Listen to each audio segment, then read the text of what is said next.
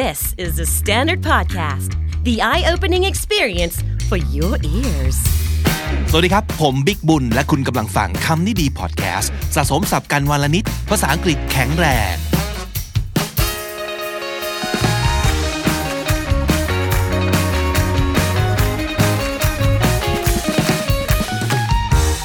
คุณผู้ฟังครับ วันนี้จะมาจกสับจากเท็ดทอกันอีกครั้งหนึ่งนะครับ ไปเจอเรื่อง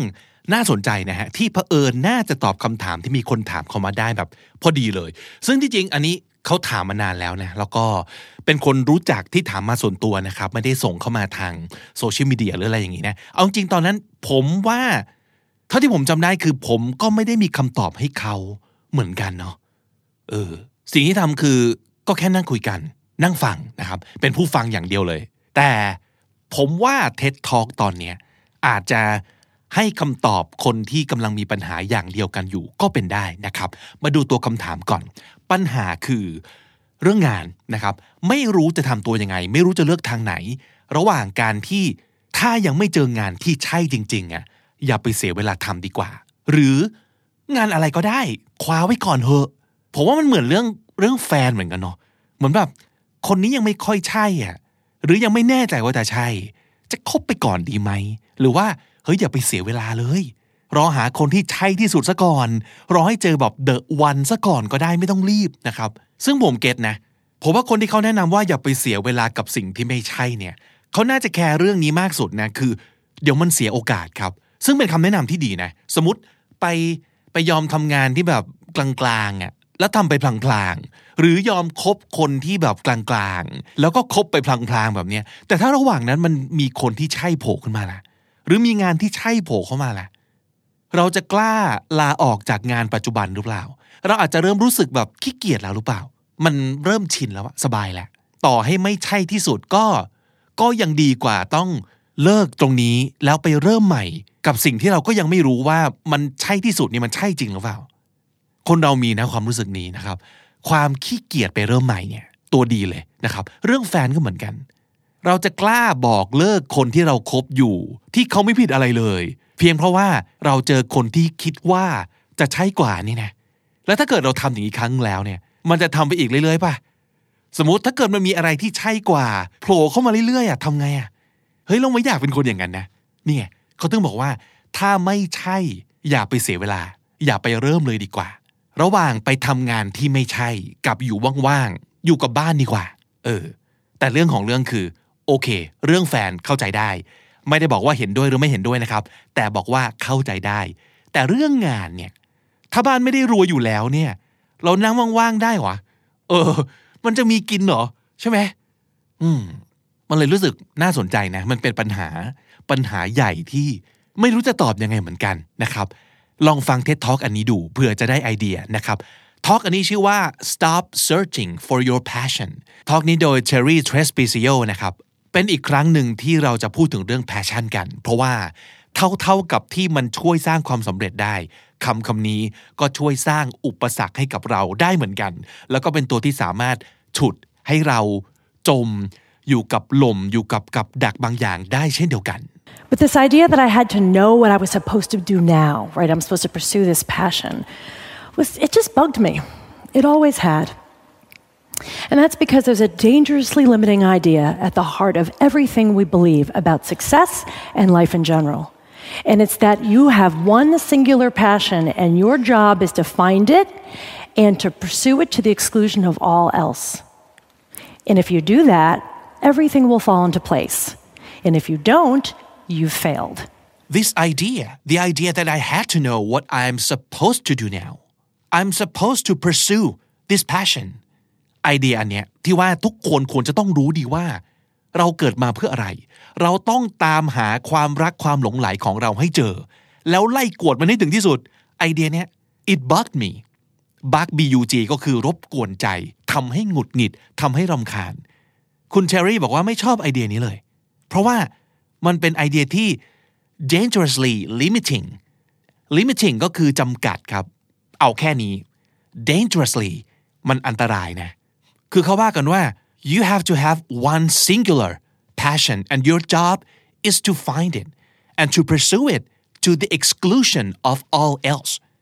ไอเดียเรื่อง passion เนี่ยมักจะทำให้คนเข้าใจไปเองว่า คุณควรจะต้องมี one singular passion ต้องมี passion เดียว เท่านั้น ต้องเกิดมาเพื่อสิ่งนี้ คุณต้องหามันให้เจอนะ และต้อง pursue คือต้องไล่ตามสิ่งนี้ to the exclusion of all else exclusion คือ exclude exclude ก็แปลว่าการอย่างอื่นที่ไม่ใช่ออกไปให้หมด เพราะฉะนั้นไอเดียมันคือ ถ้าอะไรที่คิดว่าไม่ใช่สิ่งใดสิ่งเดียวที่ควรจะเป็นสิ่งที่คุณควรจะต้องตามหามันให้เจอ คุณอย่าไปยุ่ง คุณอย่าไปสนใจ เธอบอกว่าเนี่ยแหละครับ ความคิดที่อันตราย But I called my mother every night crying, and I was turning away perfectly good full time jobs. Why? Because I was afraid. I was sure that I would pick the wrong one and get on the wrong train headed to the wrong future. My mother begged me. She said, Please take a job, any job. You're not going to be stuck. You're stuck now. You don't create your life first and then live it. You create it by living it, not agonizing about it. เธอโทรไปร้องไห้กับแม่ I called my mother every night crying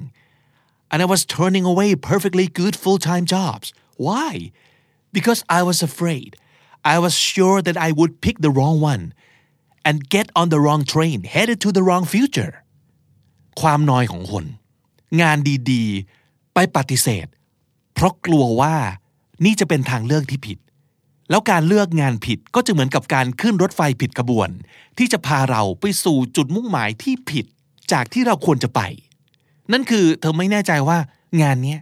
มันใช่สำหรับตัวเธอจริง ๆ หรือเปล่า มันเป็นแพชชั่นของเธอหรือเปล่า แต่แม่เธอตอบว่า please take a job any job ได้โปรดเธอลูกเอ้ยทำไปก่อนเหอะงานอะไรก็ได้ สักงานหนึ่ง you're not going to be stuck you're stuck now ความคิดของเธอที่กลัวว่าเธอจะไปติดลม กับอะไรที่มันไม่ใช่ในอนาคต นั่นไม่ใช่สิ่งที่ควรจะคอนเซิร์นในเวลานี้นะ การที่เธอไม่ยอม take action การที่เธอไม่ยอมลงมือทำอะไรนั่นแหละ เป็นการติดลม และเธอไม่ต้องกลัวติดลมในอนาคต เพราะตอนนี้ปัจจุบันนี้เธอก็ติดลมแล้วครับ you don't create your life first and then live it you create it by living it not agonizing about it เราจะมีชีวิตได้โดยการใช้ชีวิตครับ ไม่ใช่การปั้นมันขึ้นมาก่อน อย่างที่คิดว่าน่าจะเป็นที่สุด แล้วก็ใช้ทีหลัง you create your life by living it not agonizing about it agonize คำนี้แปลว่า to spend a lot of time trying to make a decision ใครครวญใช้เวลามากมายในการคิดและตัดสินใจ นั่นคือ agonize อันนี้นึกออกเนาะหลาย ๆ คนใช้เวลามากมายกับการแพลน แต่ไม่ลงมือสักที มันก็เลยไม่รู้ไงครับว่าไอ้ที่ plan ไปเนี่ย ใช่หรือเปล่า มันไม่มีคำว่า perfect plan อยู่แล้วเนาะไม่ว่าแผนอะไรมันก็สามารถจะล้มเหลว หรือมีจุดบอด หรือมีจุดอ่อนได้ทั้งนั้นครับ การที่จะรู้ว่าจุดบอดจุดอ่อนของมัน หรือว่าเราต้องเปลี่ยนแปลงอะไร มันต้องเกิดจากการที่เราออกไปทำก่อน มันถึงจะรู้ว่าอืมอันนี้ work อ๋ออันนี้ไม่ work I'm leery of passion for a few reasons, but one of them is that passion is not a plan. It's a feeling. And feelings change. They do. You can be passionate about a person one day and a job, and then not passionate the next. We know this, and yet we continue to use passion as the yardstick to judge everything by instead of seeing passion for what it really is the fire that ignites when you start rubbing sticks together. I'm leery of passion for a few reasons คำว่า leery L E E R Y นะครับแปลว่า not trusting someone or something and usually trying to avoid if possible ก็คือ ไม่ไม่ค่อยเชื่อใจอะไรบางอย่าง หรือคนบางคนก็เลยก็เลยพยายามจะเลี่ยงมัน นั่นคือ leery เหตุผลที่เธอไม่ค่อยจะไว้ใจคำว่า passion และพยายามจะเลี่ยงคำว่า passion เนี่ยก็เพราะว่าเธอคิดว่า passion is not a plan it's a feeling and feelings change คาว่า passion ไม่ใช่แผนนะครับ ไม่ใช่แผนที่เราวางไว้ และจะต้องทำตามให้ได้ตามนั้น แต่มันเป็นความรู้สึก passion คือความรู้สึกนะครับ และความรู้สึกก็เปลี่ยนแปลงกันได้ เราอาจจะรู้สึกรักหลงไหลกับสิ่งสิ่งนี้ในวันนี้ แต่พอพรุ่งนี้ไม่ได้คิดแบบนั้นอีกต่อไปแล้ว มันก็เป็นไปได้ และไม่ใช่ความผิดบาปอะไรเลย ซึ่งเอาจริง ๆ คนส่วนใหญ่ พวกเราก็รู้แหละว่า passion มันเป็นแบบนี้มันเปลี่ยนแปลงกันได้ and yet we continue to use passion as a yardstick to judge everything by คาว่า yardstick มันคือไม้บรรทัดที่เราเอาไว้วัด ทุกสิ่งทุกอย่าง เอาไว้วัดคุณค่าเอาไว้วัดความสำเร็จ เอาไว้วัดว่าโอเคไม่โอเค เราใช้ passion เป็น yardstick ในการวัดคนคนหนึ่งว่ามีความมุ่งมั่นจริงหรือเปล่า มีความน่าสนใจจริงหรือเปล่า มีแนวโน้มจะประสบความสำเร็จหรือเปล่า ประโยคนี้ผมชอบมาก instead of seeing passion for what it really is The fire that ignites when you start rubbing sticks together. เธอบอกว่าจริง ๆ แล้วเนี่ย passion มันคืออะไร มันคือ the fire that ignites when you start rubbing sticks together passion มันคือสิ่งที่จะเกิดขึ้นเมื่อเรา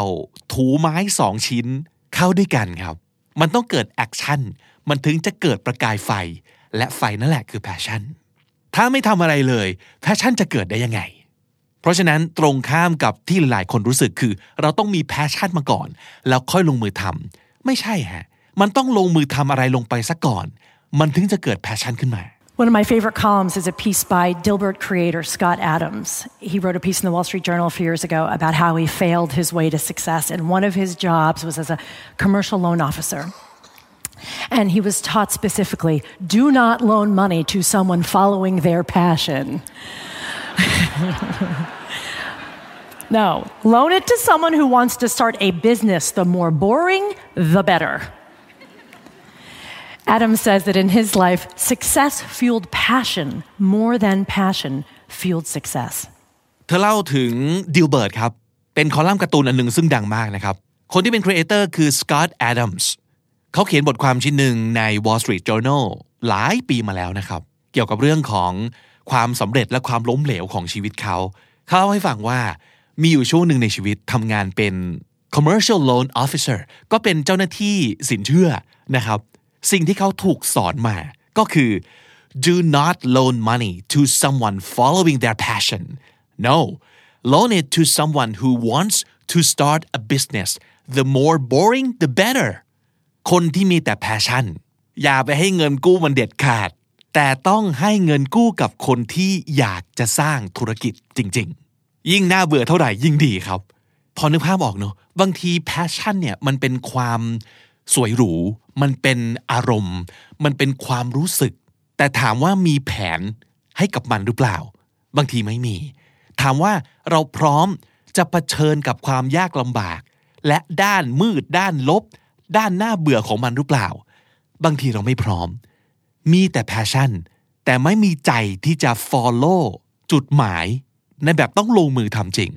อันนี้แนวโน้มจะประสบความสำเร็จอาจจะน้อยกว่าคนที่แค่อยากจะทำธุรกิจ แต่เขารู้ว่าอยากทำสิ่งนี้ให้ประสบความสำเร็จ สิ่งหนึ่งที่อดัมพูดก็คือ ในชีวิตของเขาเนี่ย success filled passion more than passion filled success ความสำเร็จจะเป็นเชื้อเพลิงให้แกับ passion มากกว่าการที่ passion จะเป็นเชื้อเพลิงให้กับความสำเร็จ That when someone asks you at a party, on a date, at a job interview, what are you passionate about? That you're not going to have this wow compelling answer, and that that means you're not interesting or ambitious, and that your life isn't as worth living, and that's not true. Passion is not a job, a sport, or a hobby. It is the full force of your attention and energy that you give to whatever's right in front of you. And if you're so busy looking for this passion, you could miss opportunities that change your life. ลองนึกภาพเวลาเราไปตามงานปาร์ตี้ ตามงาน networking ต่างๆ หรือโดนสัมภาษณ์ ตอนสัมภาษณ์งาน หรือแม้แต่การแบบไปออกเดท แล้วก็ถามเราว่า what are you passionate about คุณมี passion ในเรื่องอะไรหรือ แล้วสมมุติถ้าเกิดเราไม่สามารถที่จะ have this wow compelling answer compelling ก็คือ อะไรก็ตามที่ compelling เนี่ยมันคือสิ่งที่ทำให้เราเชื่อ หรือว่ายอมรับ เพราะว่ามัน strong มาก นั่นคือ compelling ถ้าเราไม่สามารถจะให้คำตอบที่คนฟังฟังแล้วแบบทึ่ง ว้าว คนนี้แม่งเจ๋งว่ะเราจะเราจะไม่รู้สึกว่าเราเป็นคนน่าสนใจ หรือเป็นคนที่ ambitious คือมีความทะเยอทะยาน หรือไม่รู้สึกว่าเราเป็นคนมีความสามารถ ทันใดนั้นเราก็จะรู้สึกว่าชีวิตเราไม่มีความหมายเลยว่า อย่างนั้นทันทีเลย ถูกไหมครับ ซึ่งผมรู้ว่าหลาย ๆ คนเคยเป็น แล้วก็เคยรู้สึกอย่างนี้ด้วย เพราะว่าอะไร เพราะว่าผมเองก็เคยเป็น แล้วผมก็เคยรู้สึกอย่างนั้นเหมือนกัน ว่าโหคำตอบกูธรรมดามากเลยอะไม่กล้าบอกเลยอะบอกแล้วแบบเขินเลยอะว่าทำไมไม่มีแบบ ไม่มีไฟในชีวิตเลยวะไม่มีความทะยานอยากเลยเหรอไม่อยากเป็นมหาเศรษฐีพันล้านหรอไม่อยากเป็นนักเขียนได้รางวัลพูลิเซอร์หรอไม่อยากเป็นนักธุรกิจที่แบบลงปกฟอ b ส์แมกกาซีนหรออะไรอย่างเงี้ยเขินเลยนะจะรู้สึกเหมือนแบบ กูอ่อนว่ะ เราไม่มี passion เลยอะซึ่งจริงๆเขาบอกว่า passion is not a job a sport or a hobby it is the full force of your attention and energy that you give to whatever is right in front of you passion ที่ว่ามันอาจจะไม่ใช่งาน มันอาจจะไม่ใช่อาชีพหรือกีฬา หรืองานอดิเรกหรือธุรกิจอะไรทั้งสิ้นครับ แต่มันเป็น พลังงานของคุณ สมาธิของคุณที่ทุ่มเทให้กับสิ่งที่อยู่ตรงหน้าคุณอย่างสุดๆ นั่นก็คือ passion แล้ว And if you're so busy looking for this passion you could miss opportunities that change your life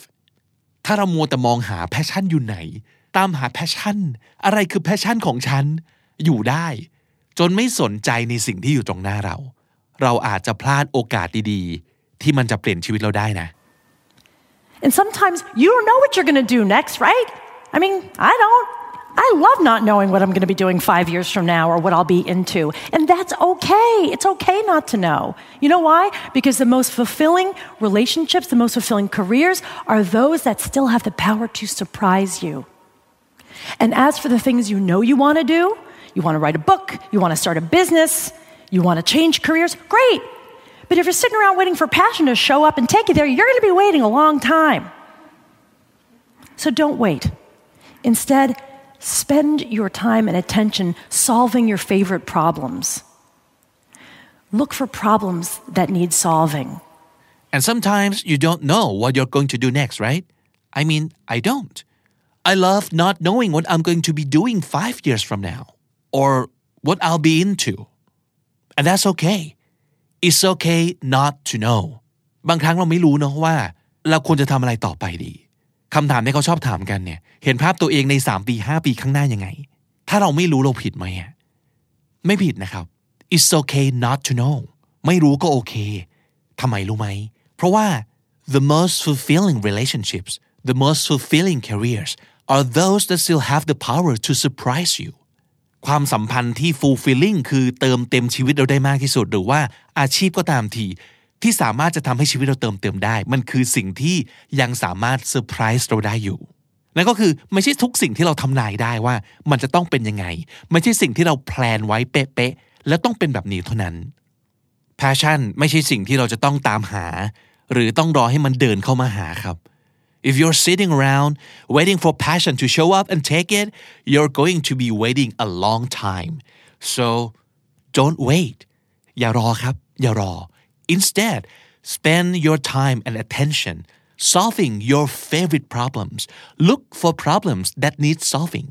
ลุกออกไปครับ เดินออกไป มองหาปัญหาที่ต้องการการแก้ไข ลองมองซิว่าปัญหาอะไรที่สามารถจะเป็น your favorite problems ปัญหาที่เราชอบมากเลย เราชอบแก้ปัญหานี้ให้กับผู้คนมากเลย หาสิ่งนี้ให้เจอ Listen to my mother. Just start doing. Because to live a life full of meaning and value, you don't follow your passion. Your passion follows you. ประโยคนี้สำคัญมาก ๆ และอยากให้ทุกคนท่องไว้ครับ you don't follow your passion your passion follows you your passion follows you เราไม่ต้องไปตามหา passion ที่ไหนทั้งสิ้นครับ ลงมือทำอะไรสักอย่าง หาปัญหาโปรดที่คุณชอบแก้มากที่สุด และเมื่อนั้น passion จะตามเรามาเองครับ วันนี้มีหลายคำพูดมากที่อยากจะพูดซ้ำอีกครั้ง และถ้าเป็นไปได้อยากให้ทุกคนจด แล้วก็คอยเปิดมันขึ้นมาดู มาอ่าน อ่านออกเสียงออกมาด้วย แล้วฟังสิ่งที่ตัวเองอ่านให้ดี แล้วบอกตัวเองด้วยคำพูดเหล่านี้ครับ please take a job any job you're not going to be stuck you're stuck now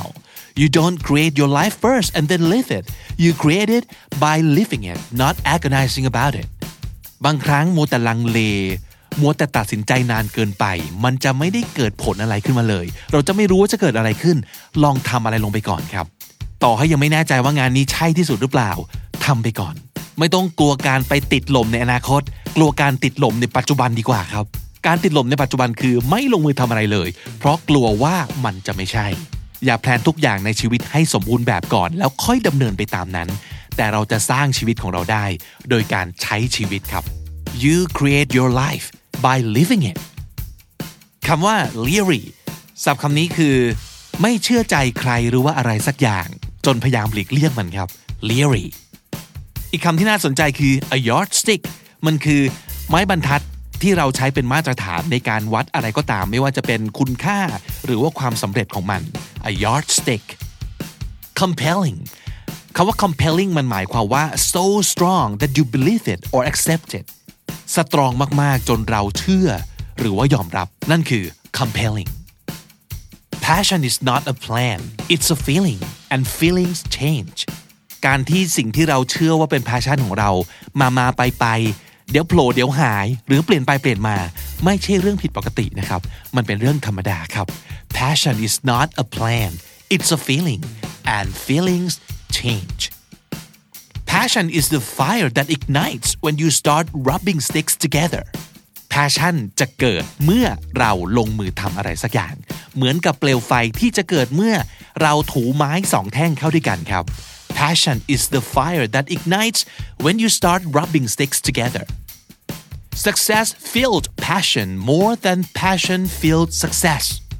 ความสำเร็จจากการลงมือทำอะไรสักอย่าง มันจะเป็นเชื้อเพลิงให้เกิด passion มากกว่าที่ passion อะไรสักอย่าง จะเป็นเชื้อเพลิงให้เกิดความสำเร็จครับ success feels passion more than passion feels success don't wait instead spend your time and attention solving your favorite problems look for problems that need solving อย่านั่งรอแพชชั่นเดินทางมาหาเราครับ ใช้เวลา